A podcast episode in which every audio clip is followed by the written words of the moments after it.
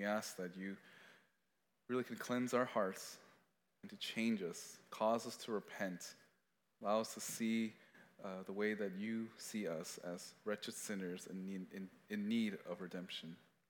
Lord, allow the Holy Spirit to convict us of sin so that we can put off and cut off sin in our life, and more than just the external appearance, but a genuine heart change, Lord.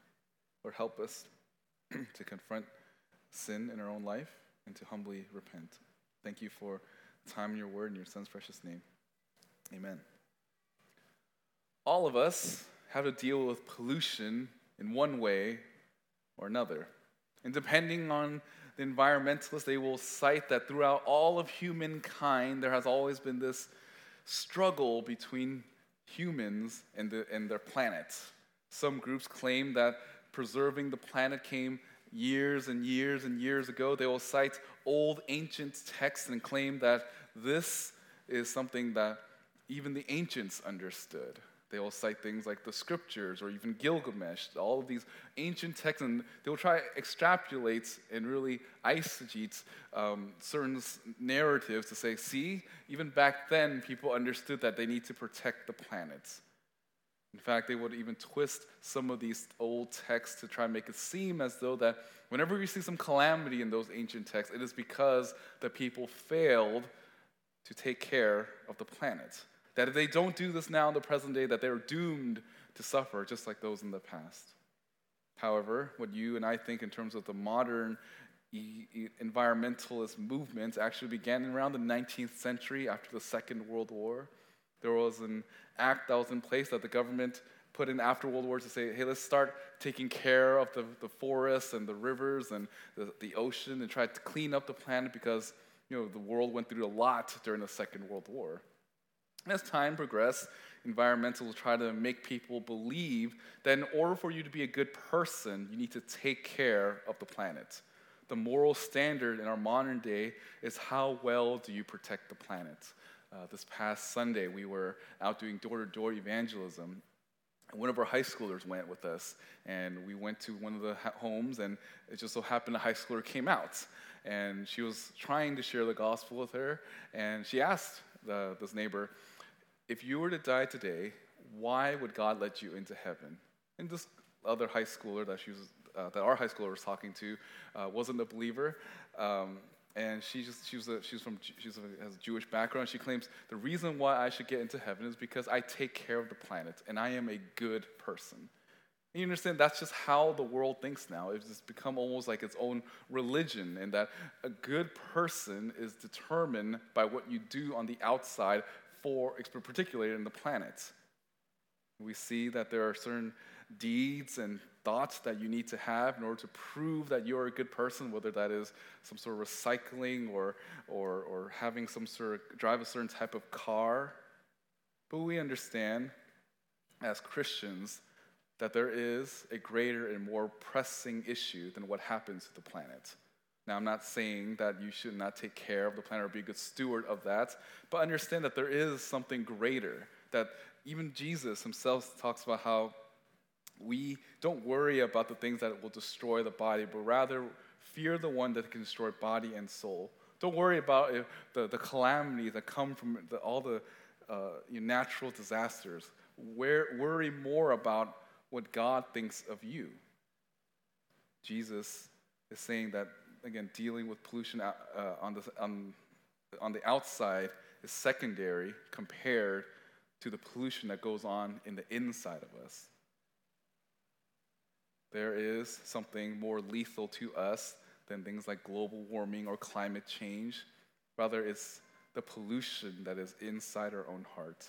The world will focus on things outside of them and, and think that we need to make things outside clean in order to, um, in order to make, maintain a good status in the world. But the Bible is clear that what is more important for us is to deal with the pollution that is within us. We are our own toxin. We all need some internal washing, and, and we cannot do it from outside or even do it from within. The battle of holiness begins in your own heart, and you cannot do it by yourself. In fact, it reveals what's in your heart and the things that you do. All of the bad things that we do in the world is a result of our own sinfulness. It is from within. We are born with this defiled heart. That's what we're going to look at this evening. That the heart of man is that there is filled with sin. Uh, we've been going through the book of Mark. If some of you who may be new here, moving through verse by verse. And if you remember chapter 6, uh, at the end of chapter, or toward the end of chapter 6, Jesus and the disciples were supposed to go for rest, after, um, but they were intercepted by a, a multitude of individuals, and Jesus fed the 5,000 people. And when they uh, were, after they were feeding the 5,000, Jesus tells them, Go ahead, go across the Sea of Galilee. And uh, they went through a storm.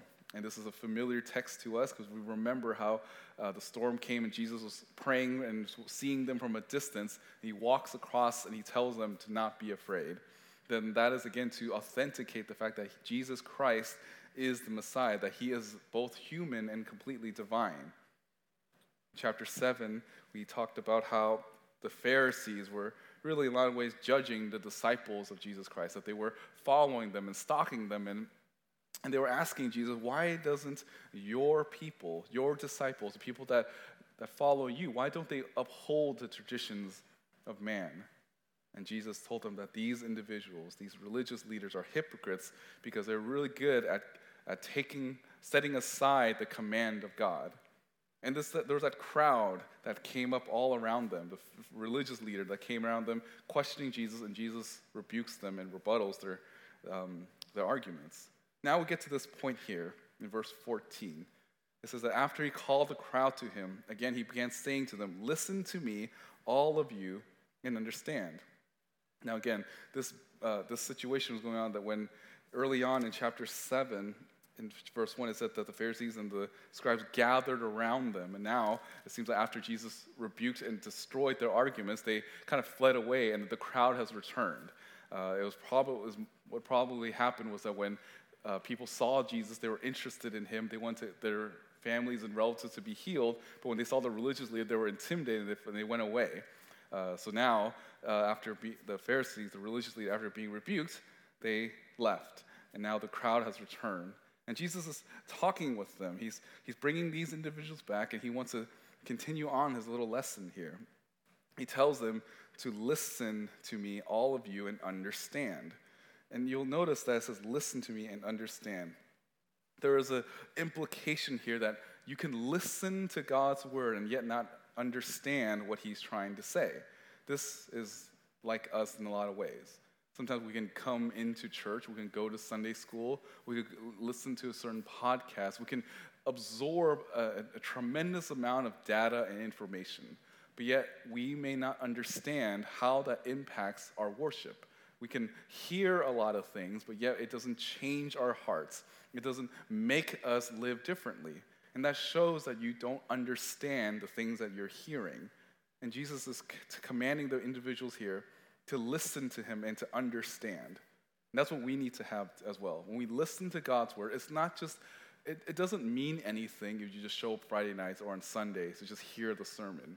You know, a lot of us could do that. A lot of us could take notes on our iPads or our, our notebooks. We could write in our Bibles, but it means absolutely nothing if you do not understand the implications of your life. If, you, if you're not transformed or changed at all, then listening to God's word is completely meaningless.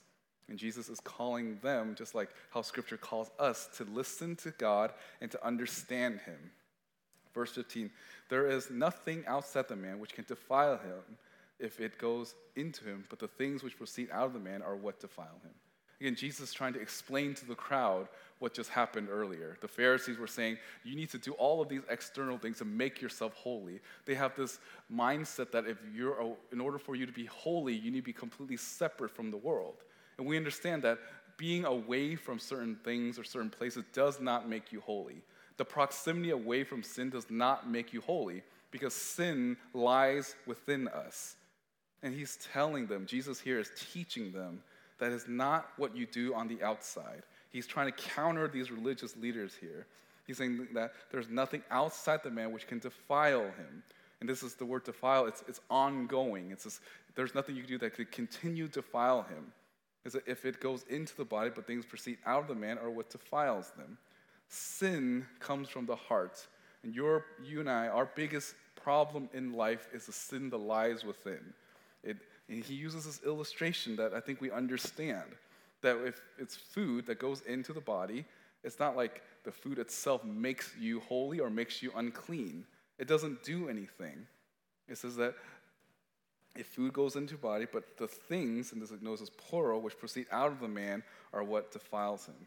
This is like you could eat this one food and it doesn't change you, but what actually comes out, all the, the multitude of things that comes out of you, that is what uh, defiles a man. Because then it tells you that the, it's not some sort of external problem, it's an internal problem. It's what's going on on the inside.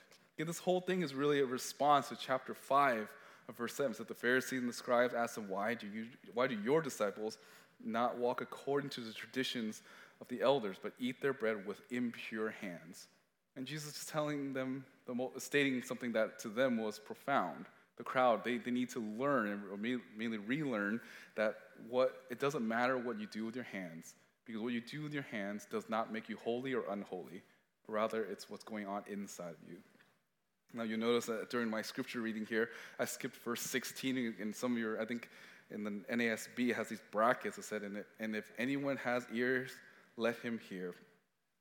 For some of you who may not understand what these brackets mean, it means that um, like originally, uh, when they were translating, or when they have the scroll the Bible, uh, mainly the King James, uh, there was a limited amount of scrolls that they had, um, meaning that there was a certain date to the scrolls.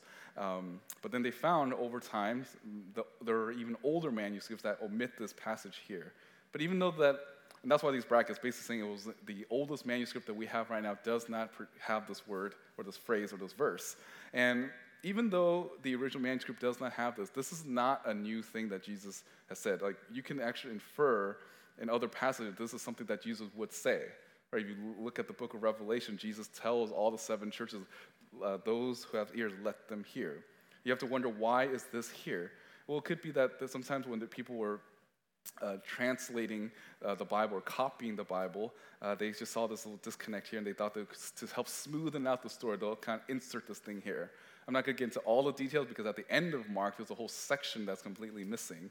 Um, so we'll get there once we get there. But just understand that even though this phrase and this verse is not in uh, this original manuscript, the, the idea is still there. Because Jesus would tell them to, those who have them ear, let them hear. He said it over again, even in other passages, like Mark chapter 2, verse 1, or Mark chapter 3, verse 20, and Matthew chapter 15, verse 15. So that's just that. Just so if you're wondering how do you answer those textual criticism type questions, uh, get just wait until we get to the end of the book of Mark. But that's just a real summary answer.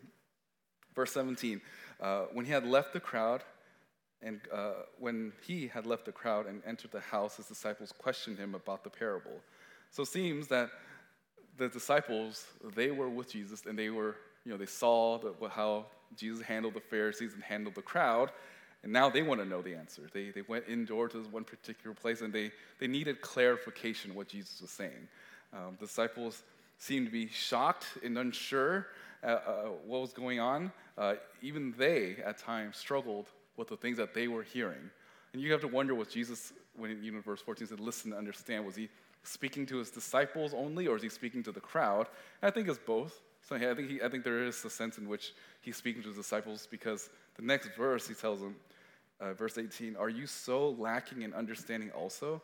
Do you not understand that whatever goes into the man from the outside cannot defile him? Because it does not go, because it does not go into his heart, but his stomach, and is eliminated. Thus he declared all foods clean. And uh, basically, to summarize here is like, use your mind. Think about this. What, what, what, do you really not understand what I'm trying to get, say here? Yet, despite this, Jesus is incredibly patient in terms of explaining God's word to them. And this is, again, a humble reminder to us. Uh, when we talk about discipleship in the context of the church, there are going to be people that come into your life that's going to ask very basic Christian questions. And if you are in the church long enough, you're in the faith long enough, you'll find that there, you'll, you, there's like almost like a, it's like the circle of life in the Christian church. There's just certain questions that people will always ask you. And the older you get, it will cycle through People will ask you about how do you read your Bible, which is a good question to ask, and you have to explain that.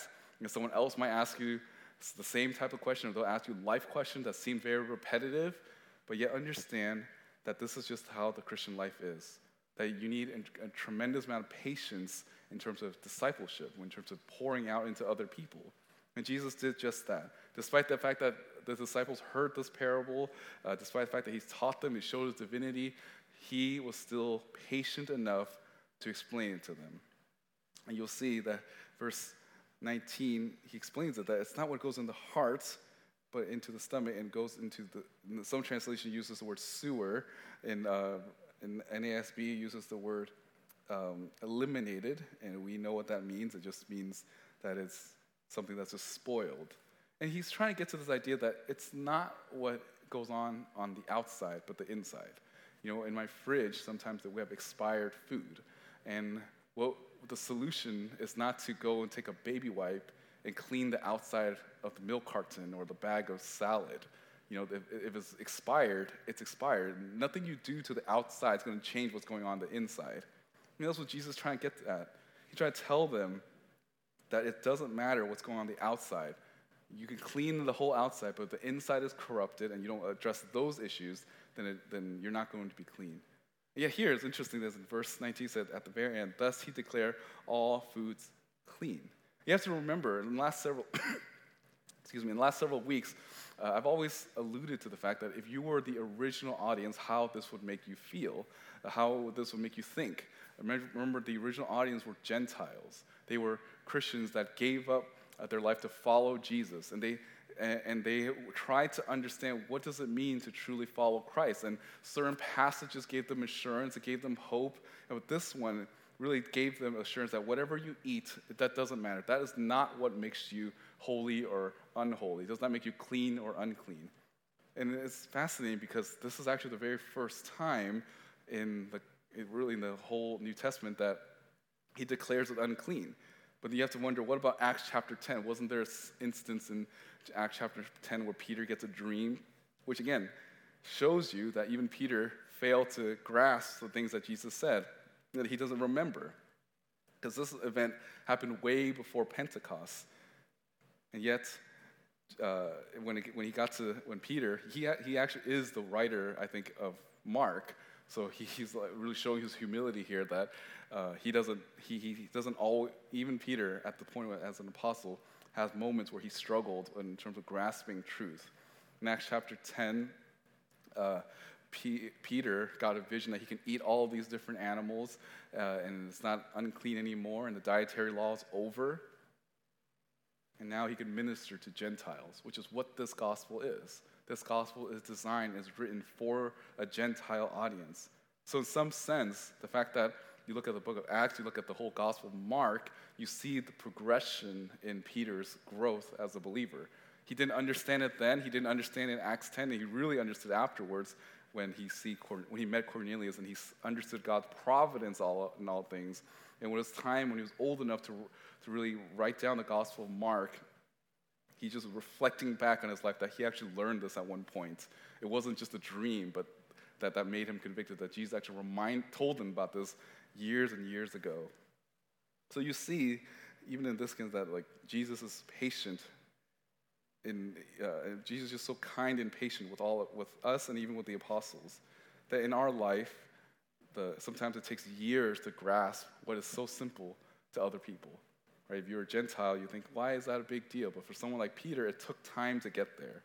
And yet, that's just a part of what sanctification is like. It just takes time. If you're a believer, you'll find that some people in your life are going to be weaker in the faith. They're just, they're just things that are just harder for them to get over, and that's okay. Just like how Peter, it took him time to understand that it is okay to eat whatever food, um, because those things, food is not what defiles a man. Now we get into verse 21 or 20. It says, uh, he said, and he was saying that which proceeds out of the man, that is what defiles a man.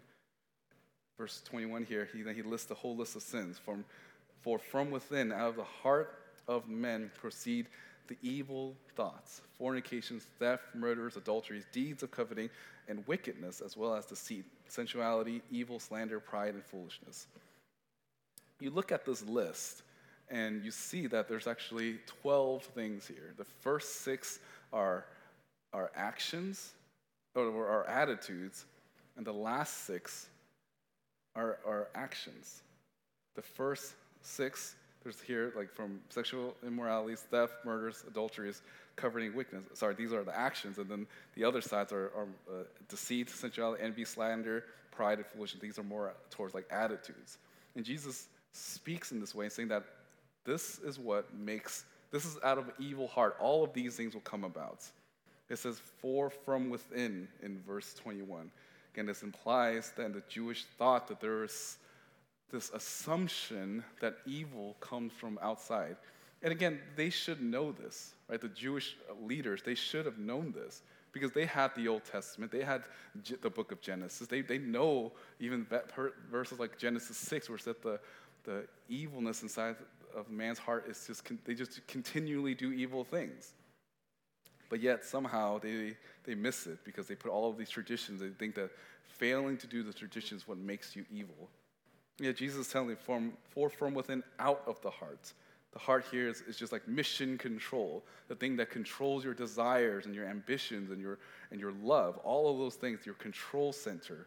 That is the thing that determines whether or not you are a good or evil, good or bad person. And Jesus then said, uh, it proceeds.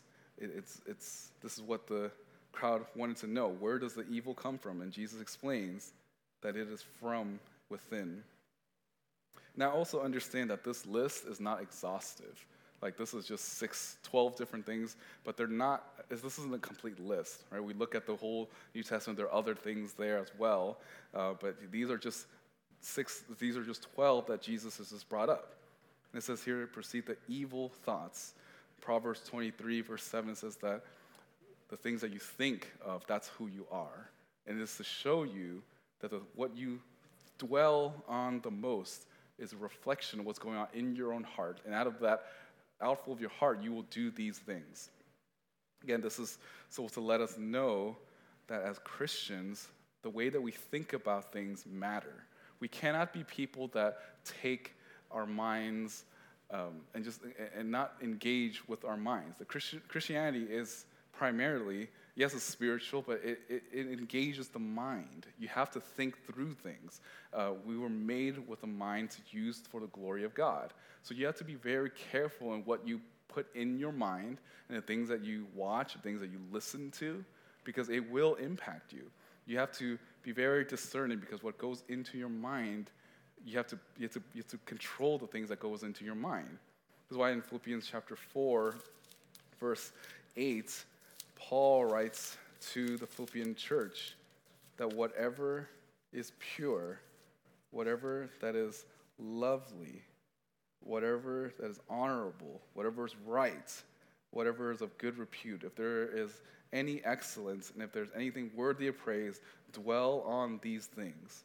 And it implies here, and even in Scripture, that it takes work, it takes time, it takes effort to guard your mind. Because if you do not guard your mind, that tells you that there's something wrong with your heart. Your heart loves to dwell on certain things, and therefore that's where your mind will go. And when your mind will eventually get to a point where you start acting on those things. So it says here that first thing is the sexual immoralities. This is the idea of the, in, the, in, the, in the original language, it's the word for porneo, pornography uh, is any sexual sins outside of marriage, which really come, encompasses all sexual sin. Uh, any type of thought that is out of the bounds of God's uh, standard of what uh, where sex is supposed to be in the context of marriage, anything outside of those bounds is a sin against the, is a sin against the Lord. Notice that he also said uh, thefts. That's like uh, that's this word is klepto, where we get kleptomania. Those are people that have the desire to steal things. It's taking something that doesn't belong to you. Uh, next one is murderers. This is, is taking up um, is taking another person's life. Uh, adulteries. These are it's, it's, the word is, is a desire for another person's spouse. It's any violation of your marital commitments. Then it says coveting, that's wanting something that other people have. Um, and really, it's, it's, uh, it's this feeling that we have that others, that we want something that other people have. So in our context, it could be if someone has a promotion and you want that. How come I, why was I missed in terms of, why was I overlooked for the promotion? Why didn't I get the raise? That's coveting right there. Or in some cases, if you have a job and you, and you, you know, get laid off and you, and you question, why am I, why, do I, why did I get laid off and not that other person? Or why does that person uh, doesn't uh, have more work than I do when I have more talent than he does? It's just anything that makes you look at another person and say, I deserve better. I want what they have. And all of that stems from a heart of, of wickedness, which is actually the next one wickedness. That's anything against God's law. And that's a wide range of things. Anything that you do deliberately against God's word. So when the Bible tells you not to do something and your heart craves those things, that's the thing that you go after. That's what wickedness is.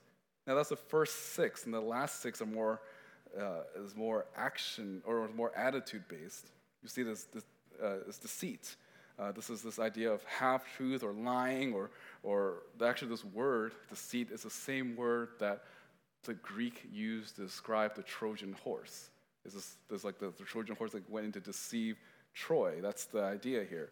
It's, it's something that is supposed to be deceptive. It's, it's intentionally trying to manipulate things for your own purpose, for your own selfish purposes. Next one is sensuality, sensuality, which is any idea of just a dirty mind. It means it encompasses things like even like inappropriate jokes. Um, it's sexual thoughts. It shows that you are someone that lacks complete self-control. This, again, it's not just only what you do in your mind, because out of, your, out of the heart, the mouth speaks. So sometimes the things that you talk about, the things that you joke about, it may seem harmless. It may seem like it's just, oh, we're just having fun. But understand that the reason why you would say things as hurtful to other people is because your mind is corrupted. You have this dirty mind, so you will say things that are inappropriate with a deliberate uh, with the deliberate purpose of just entertaining yourself and other people. But yet, at the same time, Scripture tells us that we need to flee from all kinds of evil. Think about the way that you talk to people. How you talk to people reflects what's going on in your heart. If you are someone that always talk about childish things, chances are you are an immature and childish person. If you talk about mature things, that that reveals what's in your heart, that you care about adult things, you care about things that actually have eternal significance.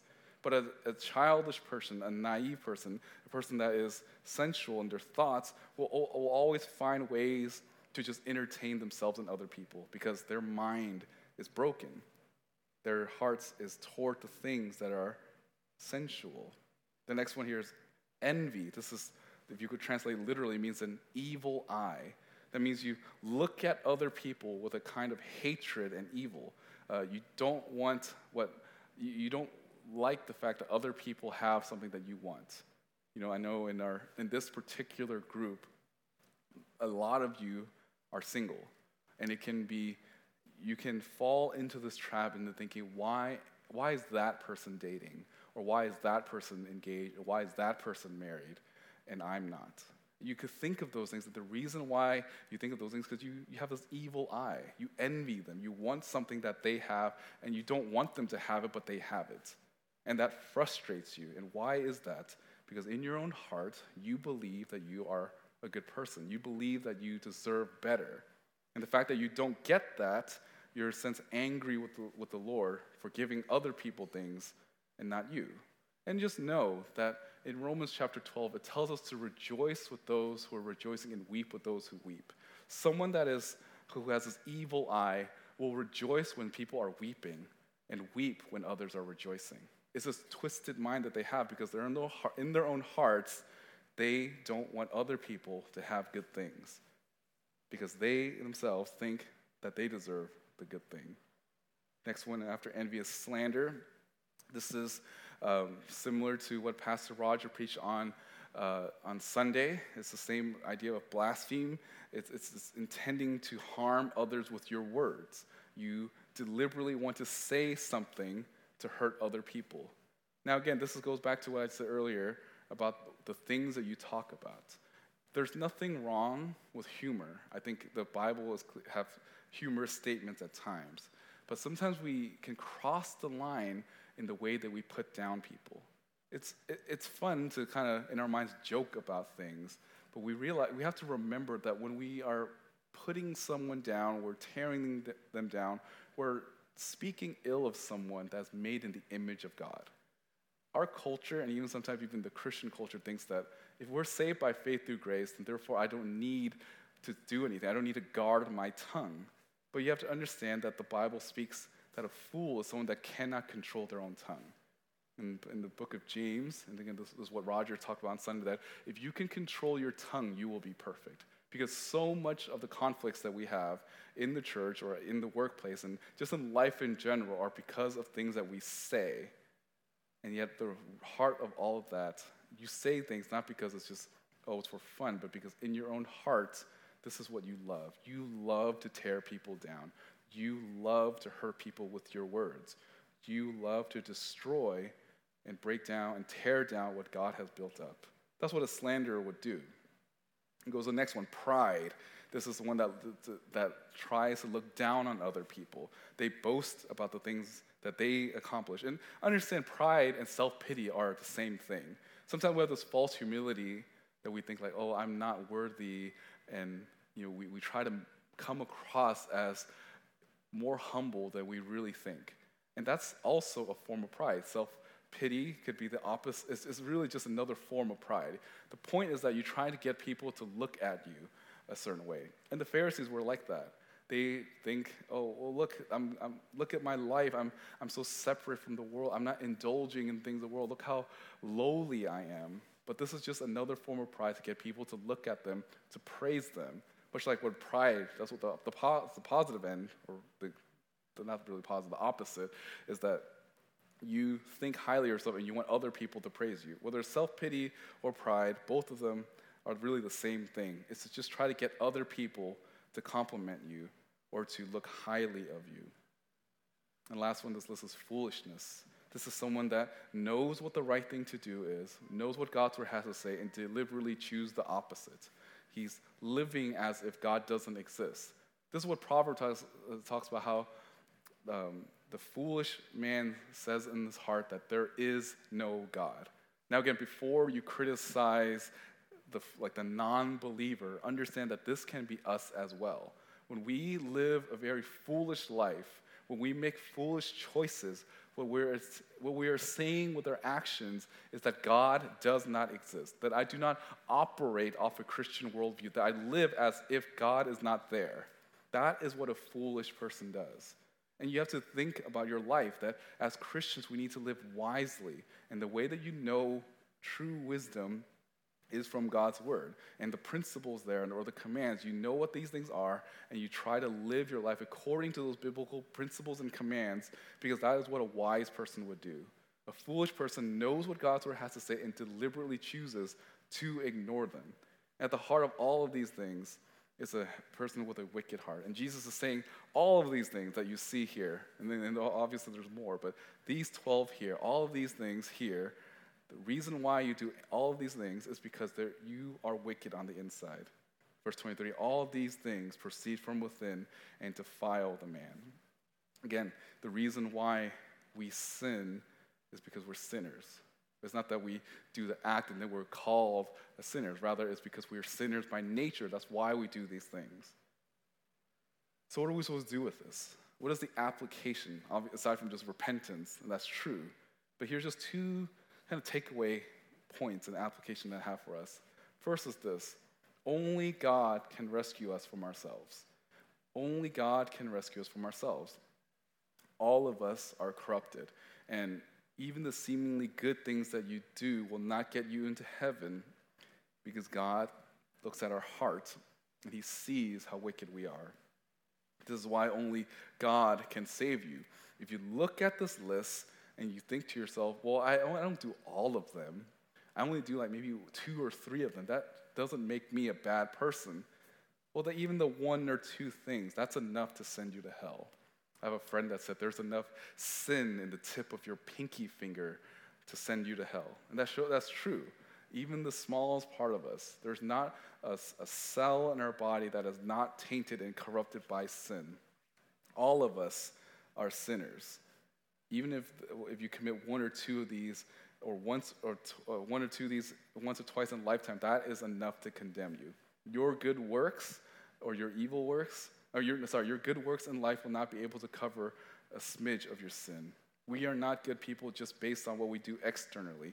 You can try to do your best uh, to not do any of the things on this list, but that's still trusting in your own works, which puts us in this state of like double jeopardy, right?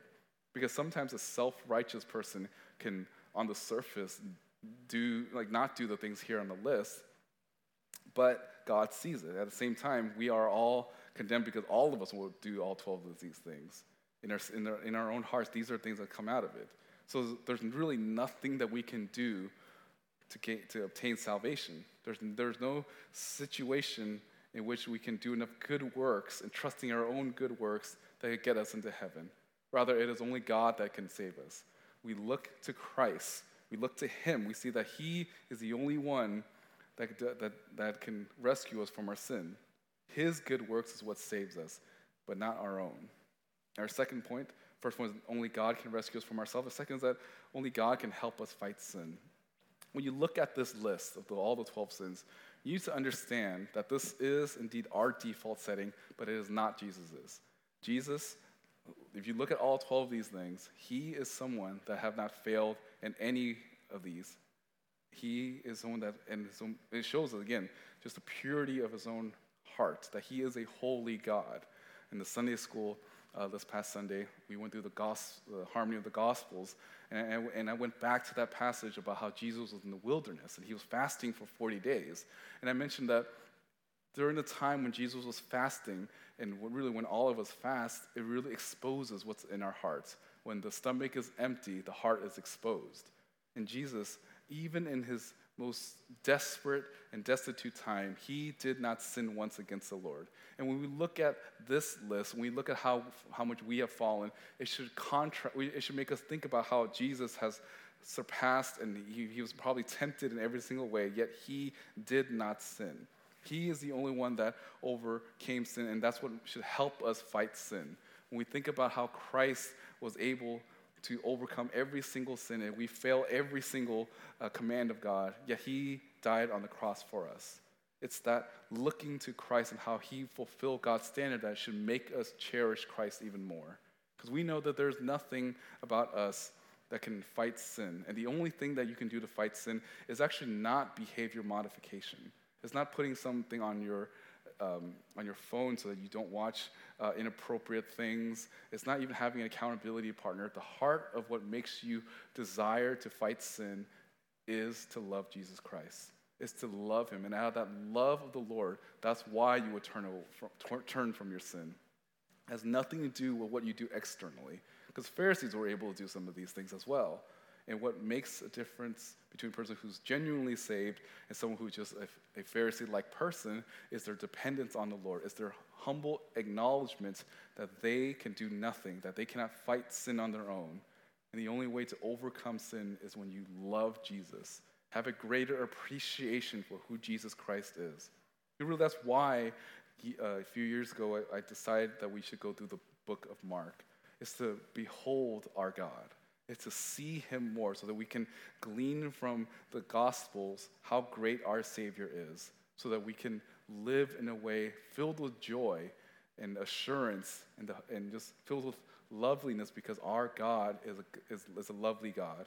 And when we look to Christ, and when we look to what he's done for us on the cross, and we look to his perfect example and his perfect sacrifice, and it's just his perfect life, it should cause and stir in our hearts a changed heart. It should, it should, it should cause us to beat uh, according to God's word. It should make us want to live for Him because our God is such a precious and lovely God. That's what I hope for all of us. It's not, this message is not supposed to get us to just change our behavior, but to ask God to change our hearts for us, to take out the heart of stone and give us a heart that's made of flesh that beats for the gospel. Let's go, let's close our time in prayer. Father God, Lord, thank you for your word. And Lord, as we look at this list, we know that the solution is not to do better, but the solution is to love you more, and which results in us turning from those sins.